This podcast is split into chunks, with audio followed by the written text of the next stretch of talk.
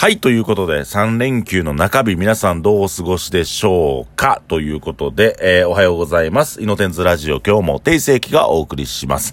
えー、僕ばっかりですね、最近ね。えー、また、ゆうきも、けいちゃんもまた出るんで、うちのおかんも出ると思うので、えー、山口御殿も大好評で、なんであれが好評なんかようわからへんねんけど、えー、もうありがとうございます。で、えっと、あのー、ちょっとね、お客さんの中でこう、夜にまとまってこの放送を聞いてくださるとか、通勤の時にまとめて聞いてくださるという方がいらっしゃって本当にありがとうございます。なんかあの過去の、えー、配信とかもちょっと面白いので、うん、ぜひ、えー、見て、えー、あの聞いていただければと思います。えー、このみっかかんあの皆さんね、さん連休ということで今日は中日で、で、いろいろね、旅行行ってはったり、あのー、なんかこうね、観戦行ってはったり、あとは、なんや、バーベキューしてたり、ちょっとキャンプしたりとか、そういうのがストーリーで流れてくるたびにはいいなと思いますけどね。ねえ、みっかかん休みっていいですよね。みっかかん休みだと俺何するかな、旅行、まあ旅行行くかな、旅行行くかな。まあでも、ちょっとね、ありがたい、本当にありがたいことなんですけど、忙しくさせてもらってて休みがない。で、まあ特にこの新店オープンの前っていうのはね、ちょっとこう、想像だにした、しないこと起きたりとか、結構こう、イレギュラーな、えー、仕事が増えて、えー、普段よりもちょっと、ドカドカっと忙しくなるんですけども、まあ今回もそんな感じですね。あれせなあかん、これせなあかんということに追われながら、えー、一日一日が過ぎていくので、僕にとってはこのさん連休は関係ないですけど、皆さんにとっては楽しいさん連休になっていくのではないでしょうか。はい。えー、ということで、えー、改めて僕ちょっと今回この今日の配信では、コロナによって何が変わったかというね、これ、改めてなんですけどね。あの考えていきたいかなと思います。えっと、コロナ前の世界を見渡しますとですね、にせんじゅうきゅうねんになるんですかね。にせんじゅうきゅうねんですかね。のにがつさんがつぐらいに、ちょっとこうね、コロナっていう病気があるんじゃないかな。海を渡った向こうの世界っぽい感じで、えー、ね、感じでしたけども、いよいよじゃあ日本に来るってなったぐらいちゃうんかな。にがつかさんがつ。で、その時に、えっと、正直申しますと、えー、まあ、第一波と呼ばれる時ですよね。なんかコロナの方がちょっといらっしゃった。ほんで、ちょっと有名人の方とかもいろいろコロナ感染して、えー、な、なんていう、なんか薬あったよね。当時はワクチンとかじゃなくて、なんか薬でしたよね。な、なんだっけアビガンみたいなね、なんかそんな薬が、あれどないなったよね、アビガン今はあんのかね、まああるんでしょうね。で、そういう時やったんで、えー、っと、まず僕は、えー、コロナという病気を徹底的に勉強しようと思いました。で、コロナについての書籍を、えー、買いましたね。岩田健太郎さんの、えー、新型コロナウイルスの真実という、えー、本がありまして、えー、これをまずは、えー、読んだと、えー、結構熟読しましたね。これが、えー、これはまあ、え何年前やにせんにじゅうねんえ、にせんにじゅうねんはおけないな。にせんじゅうきゅうねんかな。で、なんかその時に、えー、っと、ニュースピックスでもちょっとまとまった記事があったので、それもざーっと一読して、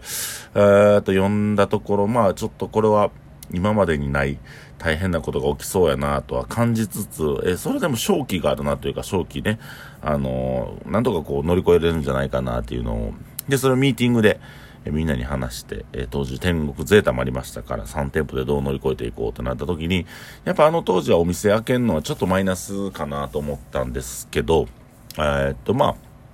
お弁当の配達を始めたんです。で、当時、結構みんなリスクを取る飲食店が多かったので、配達まで手を出してる人っていなかったんですよ。で、えー、っと、僕らがお弁当配達するっていうふつか、じゃあ、ふつかめ弁当をやるってなって、さん店舗集まって、イノ食堂でみんなで弁当を作って、弁当を配達までしようっていう風ま、まで持っていったんかな。で、その配達するとこって、当時、あの、皆さん覚えてはりますかね、飲食店、他の、あの、居酒屋さんとかいろいろこう、お弁当しだしたんですけど、その時って、えっと、配達までは誰もしてなかったはずなんですね。当時。で、僕ら自転車で配達して、えー、それがまあ、結構こう評判というか皆さん注文してくれて、でまああんまええことではないんですけど、当時そのお弁当買いに来るついでにちょっとこう命でそのお弁当をまあみんなね、あのなんていうかな、一人で食べたりするの寂しい人らがなんかそこに集まってソーシャルディスタンスを取りながらお弁当を食べたりとかしてて、なんかその光景も良かったなと思って、でその時に出会えたお客さんとか、その時のあのー、うん時にある決断を僕がするんですけど、その決断とはえー、っとインスタグラムとかで新規新規のお客さんを獲得、うん、していくことよりもえー、っとね、ライトユーザーの方を新規顧客さんを獲得していくことよりも、広がりを見せることよりも、あのー、まあ、コアファン、常連さんに対してアプローチしていこうというふうに僕が、えー、まあ、舵を切ったわけですね。で、それまでは、えー、いろんなお客さんの写真を撮ったり、楽しい姿、各店舗のか楽しい姿を、えーと、エスエヌエス で発信してたんですけど、それをもうやめて、えー、料理とか、えー、看板とか絵とかをメインにするんですが、えーと、その中で何を大事にするかといったら、えー、既存に来てくださってるお客さんが来てくれる回数を増やせれるような楽しい企画をやろうというふうに、えー、舵を切りました。で、まあ、コロナ以降はまあね、コロナ以降というかそのお弁当配達以降はそういう感じでずっと展開していって、どのイベントもまあ、そのさん店舗をじゅんぐりじゅんぐり回るようなイベントを、えーと、組んでいく。そこでやっぱり、普段出会えなかったお客さんにたくさん出会えたっていうのもあって、僕自身やっぱり命食堂しかいないので、え天国ゼータ、え天国のね、お客さんと出会えるっていうのはすごくこう、素晴らしいことでしたし、なんかそこで、今でもこう、つながって、えー、お会いできてる方がいらっしゃるし、まあ、お会いできるほとんどの方がそうやってね、出会えて、ゲストバイトもしてもらって、こうやってこう、いいお客さんに、うん、恵まれたというか、救われたというか、えー、あのお弁当っていうのが割と僕が、えー、商売をなる、